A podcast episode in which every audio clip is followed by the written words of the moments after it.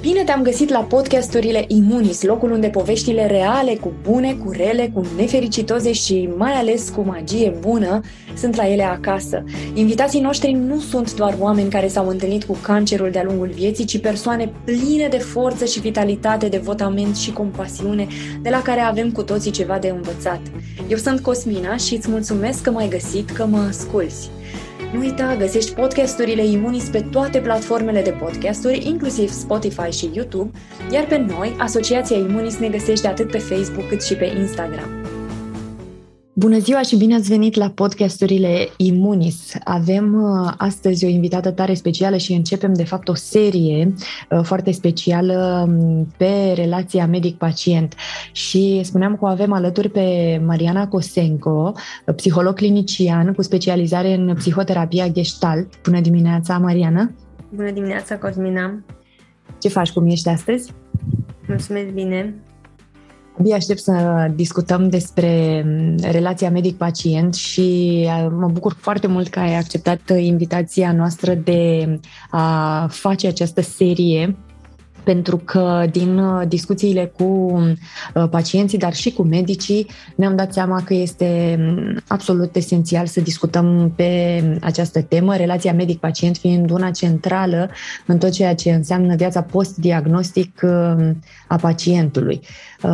Spunem, te rog, ce fel de relație medic-pacient ar trebui să luăm în calcul sau să avem ca reper Păi, um, dacă vorbim de relație medic-pacient slash terapeut, m-aș gândi la o relație de alianță în care ar trebui să am uh, uh, încredere, încredere în medic, încredere în ceea ce îmi propune, transparență, comunicare și evident să mă pot baza pe profesionalismul uh, medicului, care medicul este cu nume generic, pentru că de altfel mă aștept să existe o echipă interdisciplinară, multidisciplinară care să însoțească un pacient pe tot parcursul tratamentului și evident și după aceea post, post-diagnostic.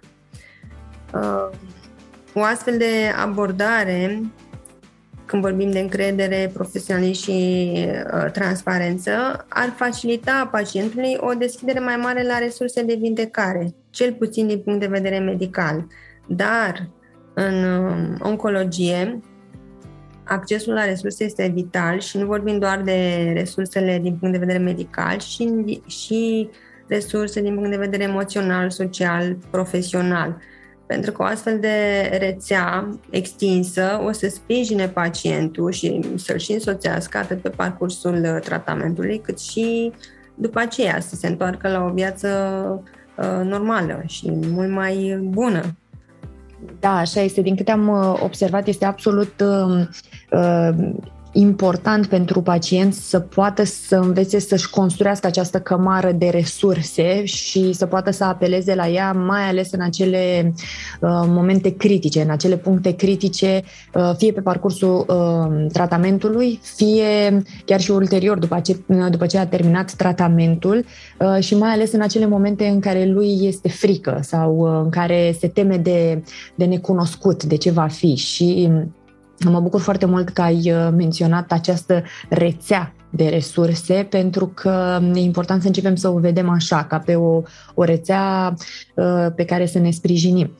Uh, cum consider că ar trebui abordată această relație medic-pacient? Relația este abordată în funcție de fiecare pacient, om în parte. Avem cel puțin trei criterii aici. Uh, odată este atitudinea față de boală a pacientului, după care este atitudinea față de uh, medic sau echipa de medici care facilitează vindecarea și nu, nu în ultimul rând este vorba de standardul uh, relațional pe care fiecare om în parte îl construiește, conștient sau mai puțin conștient. Și aici să le luăm așa pe rând, ca să vedem ce înseamnă fiecare. Da, da, da, chiar vreau să te întreb uh, la ce te referi când spui standardul relațional. Deci luăm un, un, avem în vedere, ok, un standard la care să ne calibrăm în momentul în care uh, suntem diagnosticați și um, începem să ne căutăm medicul, să înțelegem dacă lui sau în mâinile lui am vrea să ne punem uh, viața, dacă este cineva cu care putem să dezvoltăm o relație pe termen lung și desigur când zic medicul și eu mă refer la acest termen generic care de fapt uh, uh, implică toată echipa multidisciplinară, atât echipa uh, de bază radioterapeut, chirurg, medic de familie, oncolog, dar și echipa extinsă, de, nu știu dacă este nevoie de un ginecolog sau de o, un gastroenterolog nutriționist, psihoterapeut și așa mai departe. Deci este un, un ansamblu când spunem doar relația. E uh, rețeaua. Este exact, este rețeaua care are în spate rețeaua de resurse. Ok, haide să le luăm pe rând. Deci la, la cu ce vrei să începem? Cu standardul relațional sau Hai să vorbim despre standardul relațional. Aici uh, eu mă gândeam uh, la standardul relațional uh, la acea matrice pe care omul o are deja incorporată în el însuși și o repliază aproape în fiecare relație. Și avem oameni care sunt mai degrabă orientați, focusați pe ce trebuie făcut, trebuie, acest trebuie. Este mm, acea abordare, dacă vrei, orizontală, factuală, care ne împinge către rezultatul uh, imediat și aici vorbim de vindecarea fizică, da? Uh, pe de altă parte este și uh, cealaltă abordare pe ce mi s-ar potrivi să fie făcut și este uh, ceea ce am numit o abordare verticală în care mă uit la boală uh, nu doar prin prisma protocolului medical și acea rețea de care am vorbit mai devreme, ci și ca un simptom care are o funcție în viața mea. Și vreau să văd care este funcția acestui, uh, um, acestui simptom, acestei boli. Pentru că, vezi dacă le punem împreună, abordarea cu ce trebuie făcut versus uh, ce mi s-ar uh, potrivi, mergem de fapt mai departe într-o abordare biopsihosocială, pentru că mă uit pe de o parte la corp, dar mă uit și la factorul uh, psihologic și mă uit și la factorul social, de mediu. Cum am trăit eu până la momentul ăsta, ce aș avea de schimbat. Da? E, și în funcție de uh, modul în care omul se relaționează în el însuși, mai mult orizontal sau mai mult uh, vertical, cam așa va fi și relația cu medicul, care până la urmă este o negociere a relației, care va influența și gradul de sinceritate al fiecăruia, uh, cât adevăr este rostit și, bineînțeles, ce fac cu adevărul ăsta, care mă izbește așa, poate cam brusc și crud foarte interesant. Nu m-am, nu m-am gândit uh, niciodată, sinceră să fiu, la această abordare orizontală sau verticală, dar uh, pe măsură ce povesteai, mi-am dat seama că recunosc acest uh, pattern în uh, foarte mulți din uh, pacienții cu care am lucrat și eu mă, um, în pacienții pe care îi avem în comunitatea Imunis și îmi place foarte mult cum ai structurat și cum ai descris acest, acest tip de relaționare și faptul că este de fapt ca o matrice încodată în noi. Crezi că pentru aceia dintre noi care au uh, această abordare orizontală, se poate schimba, se poate recoda, ca să zic așa, se poate uh, îmbina armonios cu o abordare verticală, adică ok, într-adevăr să bifăm ceea ce este de făcut, ceea ce trebuie făcut, în sensul că da, trebuie să-mi găsesc un medic, da, trebuie să am un tratament, adică aceste lucruri poate macro, da? Uh, dar pe care apoi să le uh, abordăm vertical, adică pe fiecare în, în parte. Și cum am putea să facem asta? Uh, se poate, sigur că se poate. Asta e și ideea, de fapt, că dacă vrem să mergem către o sănătate mai uh, împlinitoare, lucrurile acestea trebuie să întâlnite verticala cu orizontala și, de fapt, uh, să înglobăm acest sistem de care vorbeam, biopsihosocial. Se poate în condițiile în care ne uităm, sigur, și la partea emoțională și depășim sau, în fine, încercăm să depășim negarea negarea situației în care sunt, uh, negarea uh, relațiilor, hai că n-a fost chiar așa de rău și aud de foarte multe ori la pacienți de tot felul neapărat oncologici care vin și uh, îți spun uh, nu a fost chiar așa de rău. Am avut o copilărie fericită sau normală. Orice ar însemna chestia asta pentru ei și când stai și descoși lucrurile, îți dai seama că de fapt nu a fost uh, chiar atât de normală. Sau chiar așa de normală. Din potrivă, da. E, dacă m- platizăm astfel de experiențe care au uh, adâncimea emoțională și care, uh, de fapt, acolo este verticala, atunci, da, mergem în această orizontală, ne uităm doar factual, ne uităm doar cu rațiunea și nu mai uh, lipim rațiune cu uh, emoțional. Da, da, da. Și de fapt este chiar și uh, în cadrul grupurilor de suport pe care le uh, ținem la Imunis, tot timpul vorbim de această inteligență emoțională, adică de această punere împreună a raționalului cu emoționalul. Pentru că, evident, atunci când raționalul e foarte puternic, emoționalul se uh, aplatizează, ca să zic așa, dar și invers, când emoțiile sunt foarte puternice, da. atunci rațiunea nu mai are, nu, nu mai este foarte rațională, ca să zicem așa. Uh, ne povestești puțin și de uh, cea de-a doua categorie, ca să zic așa, în ceea ce privește abordarea. Da, atitudinea da, pacientului față de boală. Uh, da, atitudinea pacientului față de boală Uh,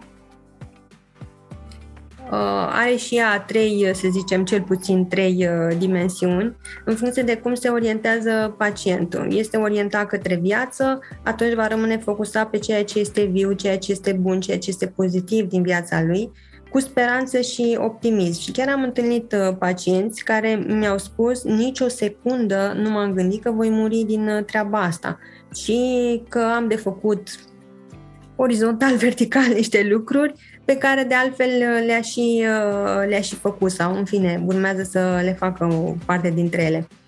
Da, se va agăța de viață, va planifica viața în continuare, viitorul, indiferent de cât timp ne-a rămas la dispoziție. Pentru că, în fapt, noi nu știm niciodată cât timp ne-a rămas. Nu trebuie să ne pognească o astfel de boală ca să, uh, nu știu, să fim uh, supuși oricând unui eveniment care să ne curme viața.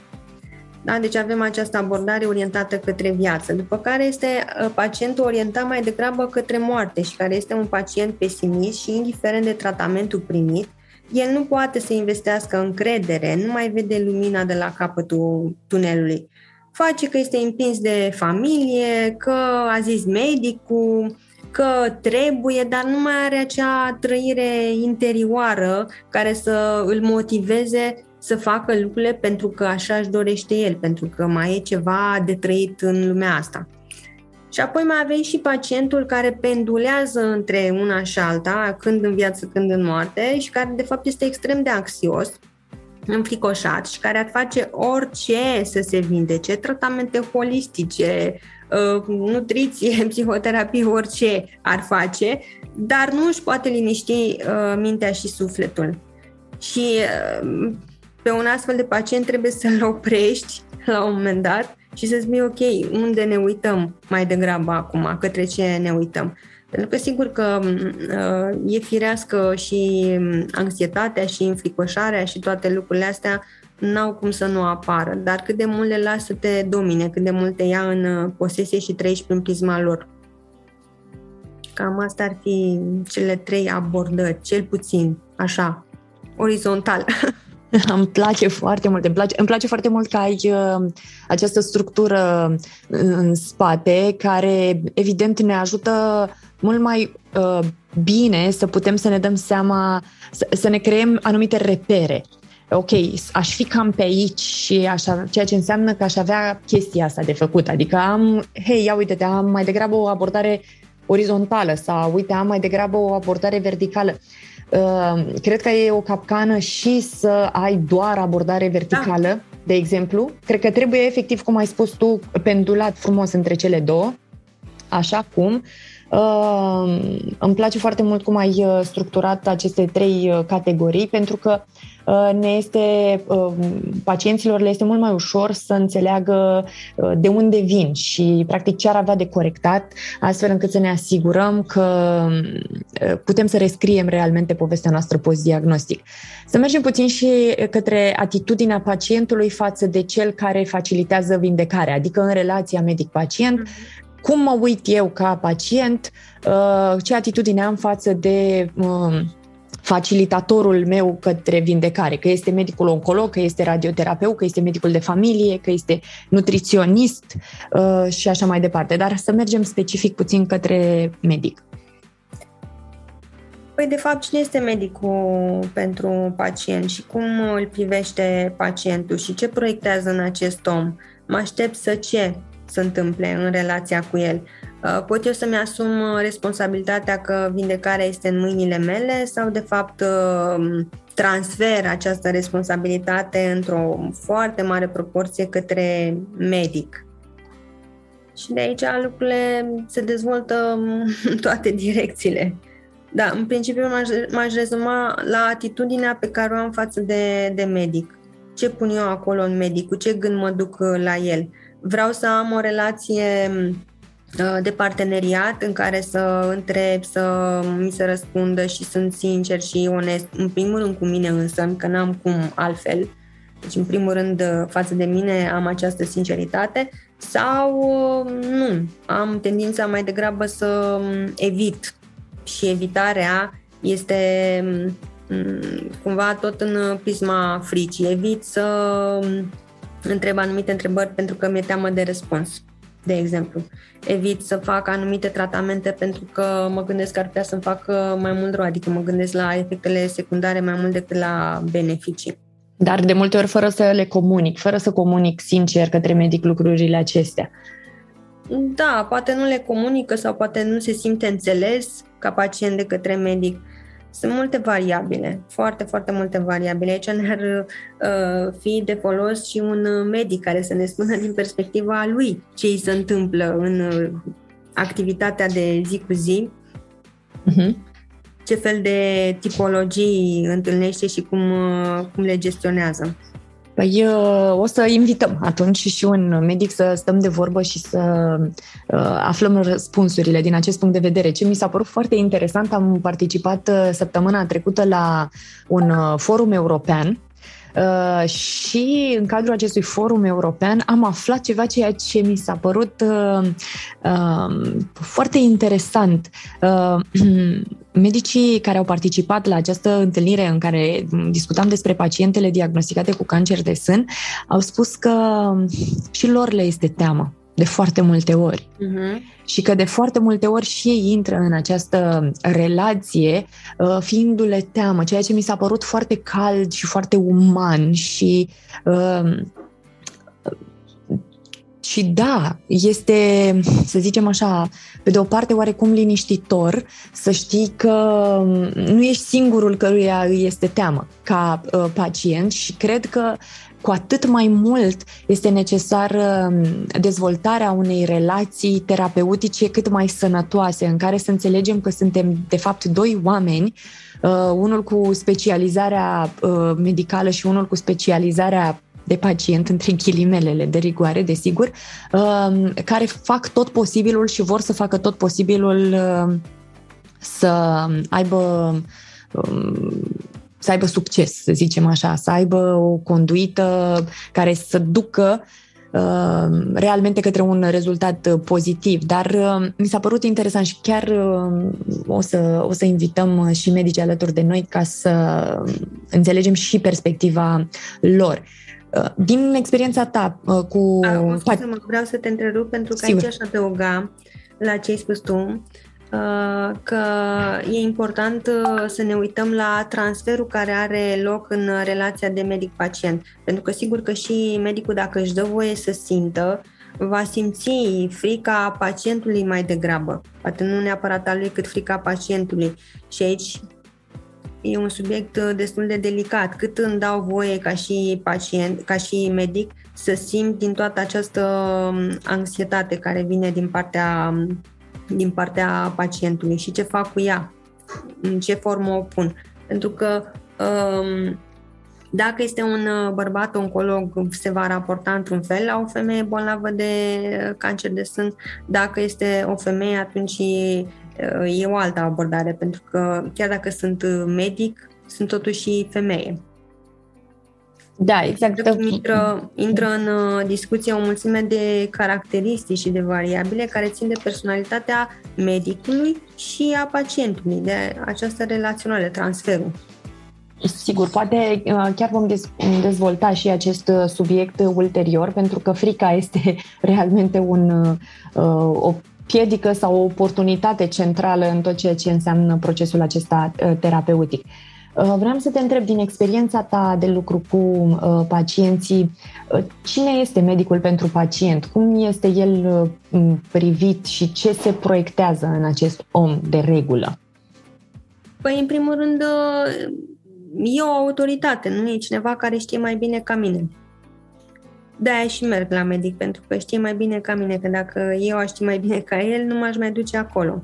Și aici pornind de la faptul că e o formă de autoritate, trebuie văzută care este relația pacientului cu autoritatea, cum vede la autoritatea. O vede mm, cu supunere, o vede cu uh, revoltă, se revoltă, hm? Mă revolt în fața autorității sau mă supun sau pur și simplu uh, intru într-o relație în care, uh, ok, tu știi mai bine ca mine, dar uh, vom avea mereu o, o o deschidere, o sinceritate în discuție și nu mă simt neapărat mai mic decât tine. Um, cât de mult crezi că conștientizează pacientul uh, această relație cu autoritatea pe care o are și uh, de când s-a format această relație, doar uh, puțin dacă putem să dezvoltăm ca să poată să înțeleagă cei care ne ascultă cam de unde să înceapă demersul acesta. Deci cât conștientizează și când începe această relație, când se formează relația cu autoritatea. Nu știu dacă conștientizează și cât conștientizează, pentru că e de la caz la caz foarte particular, dar uh, relația cu autoritatea începe încă de când suntem foarte mici, din copilăria mică, pentru că prima noastră autoritate este familia de origine, părinții și bunicii. Acolo ne uităm să vedem ce relație de autoritate s-a dezvoltat și cum s-a raportat um, copilul la părinte, dar și părintele la, la copil. Vom face, putem să facem așa, dacă vrei, um, analog, o, un fel de analiză între cum uh, am trăit uh, relația cu autoritatea în copilărie versus cum o trăiesc acum, să vedem ce asemănări și deosebiri uh, ies de acolo. Da, foarte interesant. Asta mi se, pare o, mi se pare un punct de plecare pe care fiecare îl poate lua în calcul, pentru că mă uit realmente la cum a fost copilăria mea în, din această perspectivă, să zicem, nu doar orizontală, dar orizontală și verticală și să văd cât m-a influențat de fapt, ă, ca să pot să înțeleg unde mi-aș putea pune piedici în relația cu medicul acum, uh-huh. care clar mă interesează să fie una cât mai bună și cât mai bună pentru mine și pentru uh, ceea ce se va întâmpla cu mine pe, pe viitor. Cum e privit medicul? Cum, ce se proiectează de regulă în uh, acest om? Proiectez vindecare, nu? ce pot să proiectez în primul rând? Dar nu mă duc uh, la medic să-i dau bună ziua. Pe de altă parte, Mm, vreau să mă mânghie pe creștetul capului sau uh, vreau să fie uh, profesionist și să vadă lucrurile din perspectiva lui, pentru că și medicul are niște competențe, e adevărat, foarte importante, dar limitate. Nu este un uh, atot vindecător. Nu poate să abordeze toate tipurile de vindecare și atunci trebuie să am această conștientizare ce pot să iau de la fiecare medic sau um, terapeut în parte. Ce să cer și unde să mă opresc în uh, cerințele mele. Da, și mai ales că trebuie să luăm în calcul uh, modul în care este uh, creat sistemul uh, de sănătate astfel încât uh, realmente, practic, uh, medicii nu au timp suficient ca să poată să cuprindă nici măcar toate detaliile pe care și-ar dori să le cuprindă din perspectiva medicală. Din competențele, din sfera da, competențelor lui, da. Exact, exact. Și atunci Uh, cred că și lucrul acest, aspectul acesta trebuie să îl ia în calcul pacientul în momentul în care se duce acolo și de foarte multe ori e ok să meargă cumva pregătit, cu întrebările, cu uh, fricile, să știe, ok, să prioritizeze cumva, uh, înțelegând cumva că medicul poate și dacă și-ar dori este cumva limitat de structura dată de sistemul în care ne, ne aflăm și atunci trebuie să învățăm să navigăm de ambele părți cât putem de bine da, cu chiar și aceste limitări. Cu atât mai mult. Că da. sistemul nu ne ajută și atunci cu atât mai mult trebuie să avem această perspectivă. Ce îl întrebăm, cât îl întrebăm, deci se ajunge la o negociere, practic, în care învățăm să prioritizăm, să vedem, ok, da. deci pentru de la întâlnirea cu acest um, medic al meu, că este oncolog, că este chirurg, că este așa, ce îmi doresc să obțin neapărat, ce vreau să înțeleg, unde vreau să mă liniștesc, uh, unde observ că îmi pun piedici din perspectiva relației cu autoritatea uh, și așa mai departe. Mariana, uh, aș vrea să ne pregătim ușor de încheiere, dar aș vrea să te întreb care crezi tu că sunt beneficiile dezvoltării unei relații uh, cu medicul pacient, medic-pacient, dezvoltarea unei relații uh, de alianță, de mhm. resurse, de realmente să fie un cadru în care eu să pot proiecta susținut um, vindecarea? Păi, într-un caz ideal, așa cum ai descris tu, e vorba de mai multă siguranță. Am mai multă siguranță în uh, vindecare și în ceea ce o să mi se întâmple. Pot să parcurg uh, mai ușor și, prin urmare, e confianță la tratament. Voi fi confiant la tratament. Pentru că știm foarte bine că um, doi pacienți cu aceeași uh, boală, același stadiu și același tratament vor reacționa foarte diferit. Și acest sentiment de siguranță este esențial de foarte multe ori. Cât de mult mă simt eu în siguranță în întregul meu parcurs, alături de specialiștii mei, alături de oamenii pe care i-am ales sau mi-au fost uh, aleși, cumva să fie parte din uh, alianța mea terapeutică. Uh-huh. Și acest uh, sentiment de siguranță deschide multe lucruri. Deschide chiar și accesul la acele resurse din punct de da. vedere emoțional, financiar, uh, social, exact. psihoemoțional. Deci siguranța ar fi principalul și apoi... Uh... Siguranță și aici, dacă tot vorbim de siguranță, aș mai uh, pune o întrebare cu care să rămână cei care ne ascultă. În ce măsură îmi autosabotez siguranța asta? Oh, wow! Să vedem. Deci, în ce măsură ne autosabotăm această siguranță?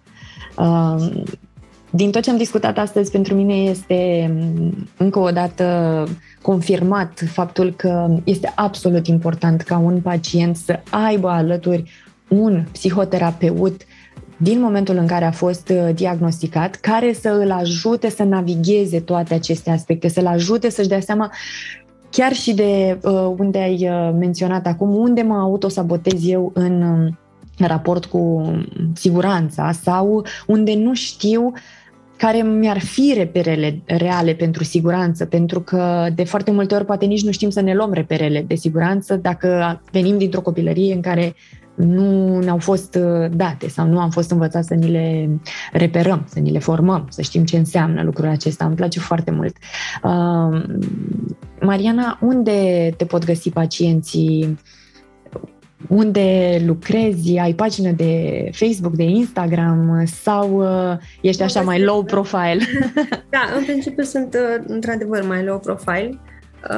Am cabinetul privat și am și pagina mea, marianacosenco.ro, care are câteva detalii, nu foarte multe, dar uh, măcar atât cât uh, fiecare să ia un, uh, un puls. Un puls.